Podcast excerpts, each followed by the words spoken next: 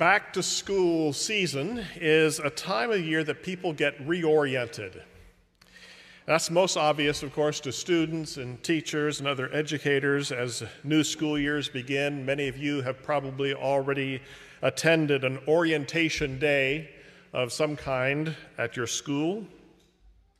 As we begin a new church year at Park View, we mark milestones for children and youth moving into a new grade level. And a new worship year starts in about two weeks. A new congregational council is forming, a new congregational chair and other roles are just beginning. A brand new nurture team is being put into place. Many are getting oriented to something new in this church. But you know, it's important for the spiritual lives and practices of all of us to regularly get reoriented in faith, in community, and in covenant with each other and with God. Now, our tradition is not as intentional and focused in our orientation practices, perhaps, as compared to some other traditions. The Deuteronomy text that we read this morning is the primary orientation text and has been for thousands of years for the Jewish people. In the time of Moses, the Israelites needed orientation for a very specific reason. They were at risk of losing themselves in new surroundings.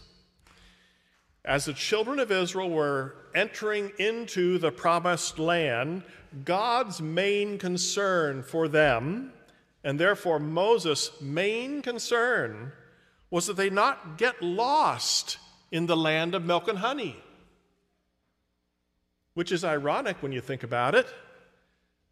During 40 years of wandering around in a desolate wilderness, God was not terribly worried about them getting lost. It was only after they settled in the promised land and started raising crops, building houses, driving in stakes, putting in markers and signs, that God started worrying about them getting lost. So let's see how God addressed that worry in Deuteronomy 6. It's in your bulletin, but if you have your Bible, even better to look at it there, because then you'll see that this short passage that was read this morning is part of a much longer speech, a speech that takes up almost all of Deuteronomy. It's a speech that Moses gave to Israel, his final instructions before his death, before they crossed the Jordan River into the promised land. But let's start with the second part of today's reading, beginning in verse 10 of Deuteronomy 6. Here, God and Moses explicitly state their worry. For the last 40 years, the Israelites, as I said, roamed the wilderness, living in tents, scavenging for food, depending utterly and completely on God for survival. And now things would change drastically. So Moses said, and I'll paraphrase, Look and listen, people. Until now, you've depended on God for everything you need quail, manna, water, one day at a time. Soon you'll be swimming in milk and honey. You will live in cities you didn't build, in houses full of stuff you didn't buy. You'll get water from wells you didn't dig, wine from vineyards you didn't prune, olives from groves you didn't plant. Then he said, So when you kick back, your stomach's full, your feet propped up, don't forget where you came from whenever you start thinking that you can handle life, new gods will tempt you. Remember the God you depended on and owe everything to. Remember Yahweh who brought you out of slavery in Egypt and fed you in the desert. There is only one God who loves you and delivers you and calls you my people. Only one. That is the context for the most famous verses in the Hebrew Bible Deuteronomy 6, 4, and 5. These are the heart of this passage, the heart of Hebrew scriptures, and the heart of the Jewish faith to this day. Shema Israel. Hear, O Israel.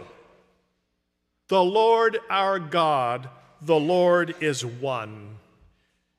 You shall love the Lord your God with all your heart, with all your soul, and with all your might. There it is. Keep those words, recite them to your children. Talk about them when you are at home and when you are away, when you go to bed at night and when you get up in the morning. Tie them onto your hand and onto your forehead. Write them on your doorposts and on your gates. That's pretty serious.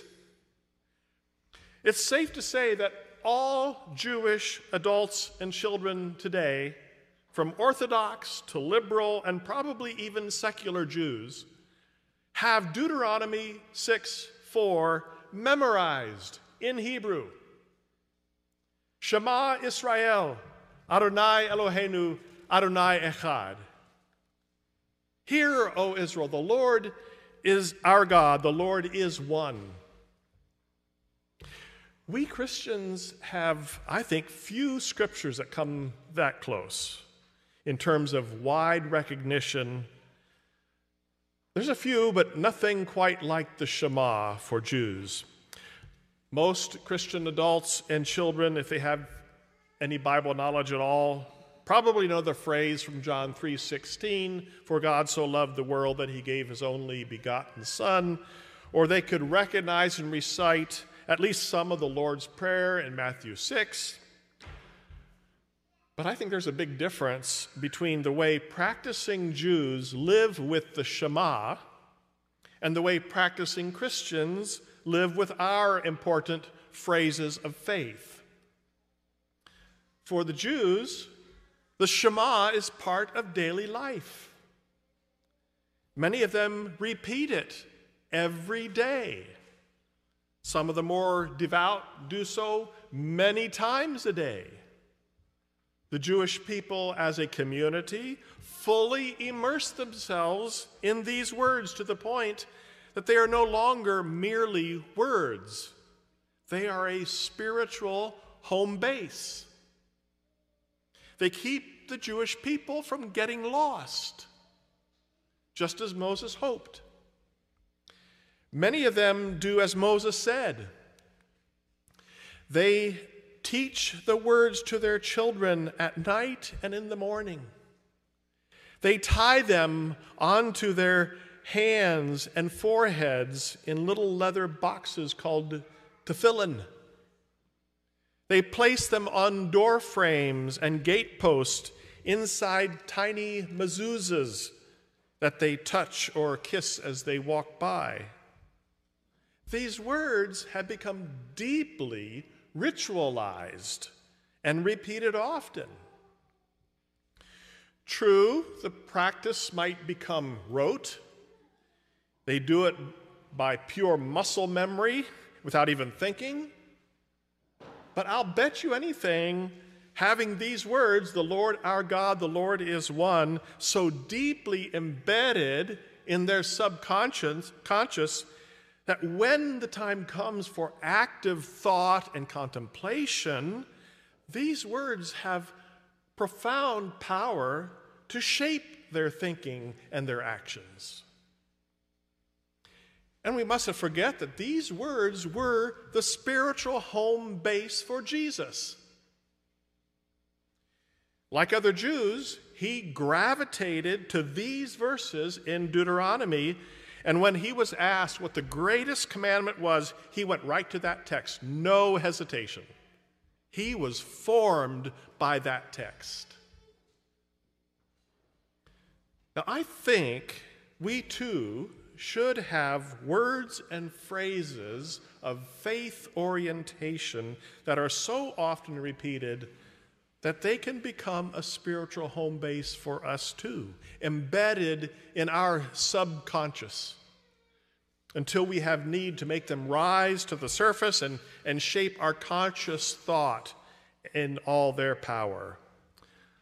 For me, the Lord's Prayer has become that kind of thing.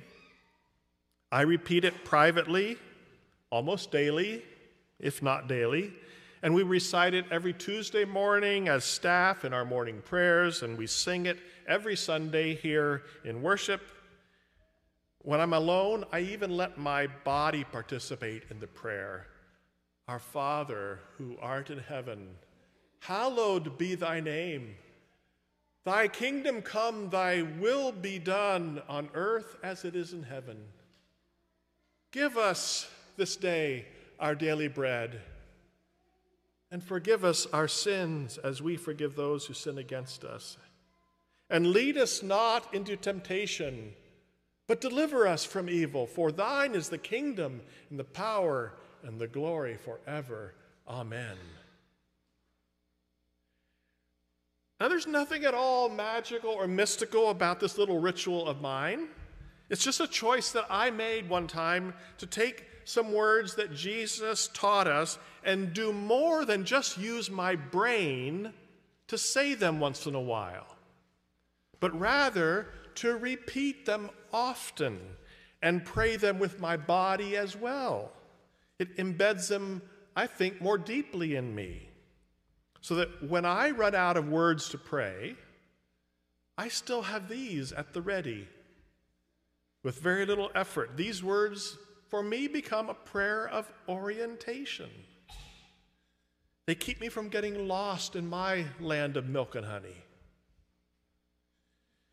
They help me remember who I am and where I came from and on whom I depend every day. I think no matter who we are, students, teachers, pastors, laborers, merchants, retirees, we all need to periodically get reoriented. So let's make this our orientation day. Live life on purpose. Know what grounds you and keep returning to that. Perhaps you too will find these Hebrew words of the Shema meaningful to you and grounding for you, or the words of Jesus when he quoted the, the Shema and added, Love your neighbor as yourself. Or perhaps the Lord's Prayer could become that to you. I made up bookmarks a while ago, and I just reprinted a bunch of them uh, this week. On one side is the Shema in Hebrew and the words of Jesus where he quoted it, and on the other side is the Lord's Prayer. And I have them on stacks on the round tables at the exit doors today, so feel free to pick one up as you leave if you'd like one. And put it somewhere where you'll see it often. Be intentional about reciting it in whatever way works best for you. And I would suggest do it at least daily uh, as you see it and are reminded of it. You may be surprised at the power of these words to orient you. As our confession now, let's sing Voices Together 388. Now, this song is likely inspired, at least in part, by Jesus' words where he quoted the Shema and then quickly added some other words from the Torah. Love the Lord your God with everything in you and love your neighbor as yourself. You can't have one without the other. Let's sing together.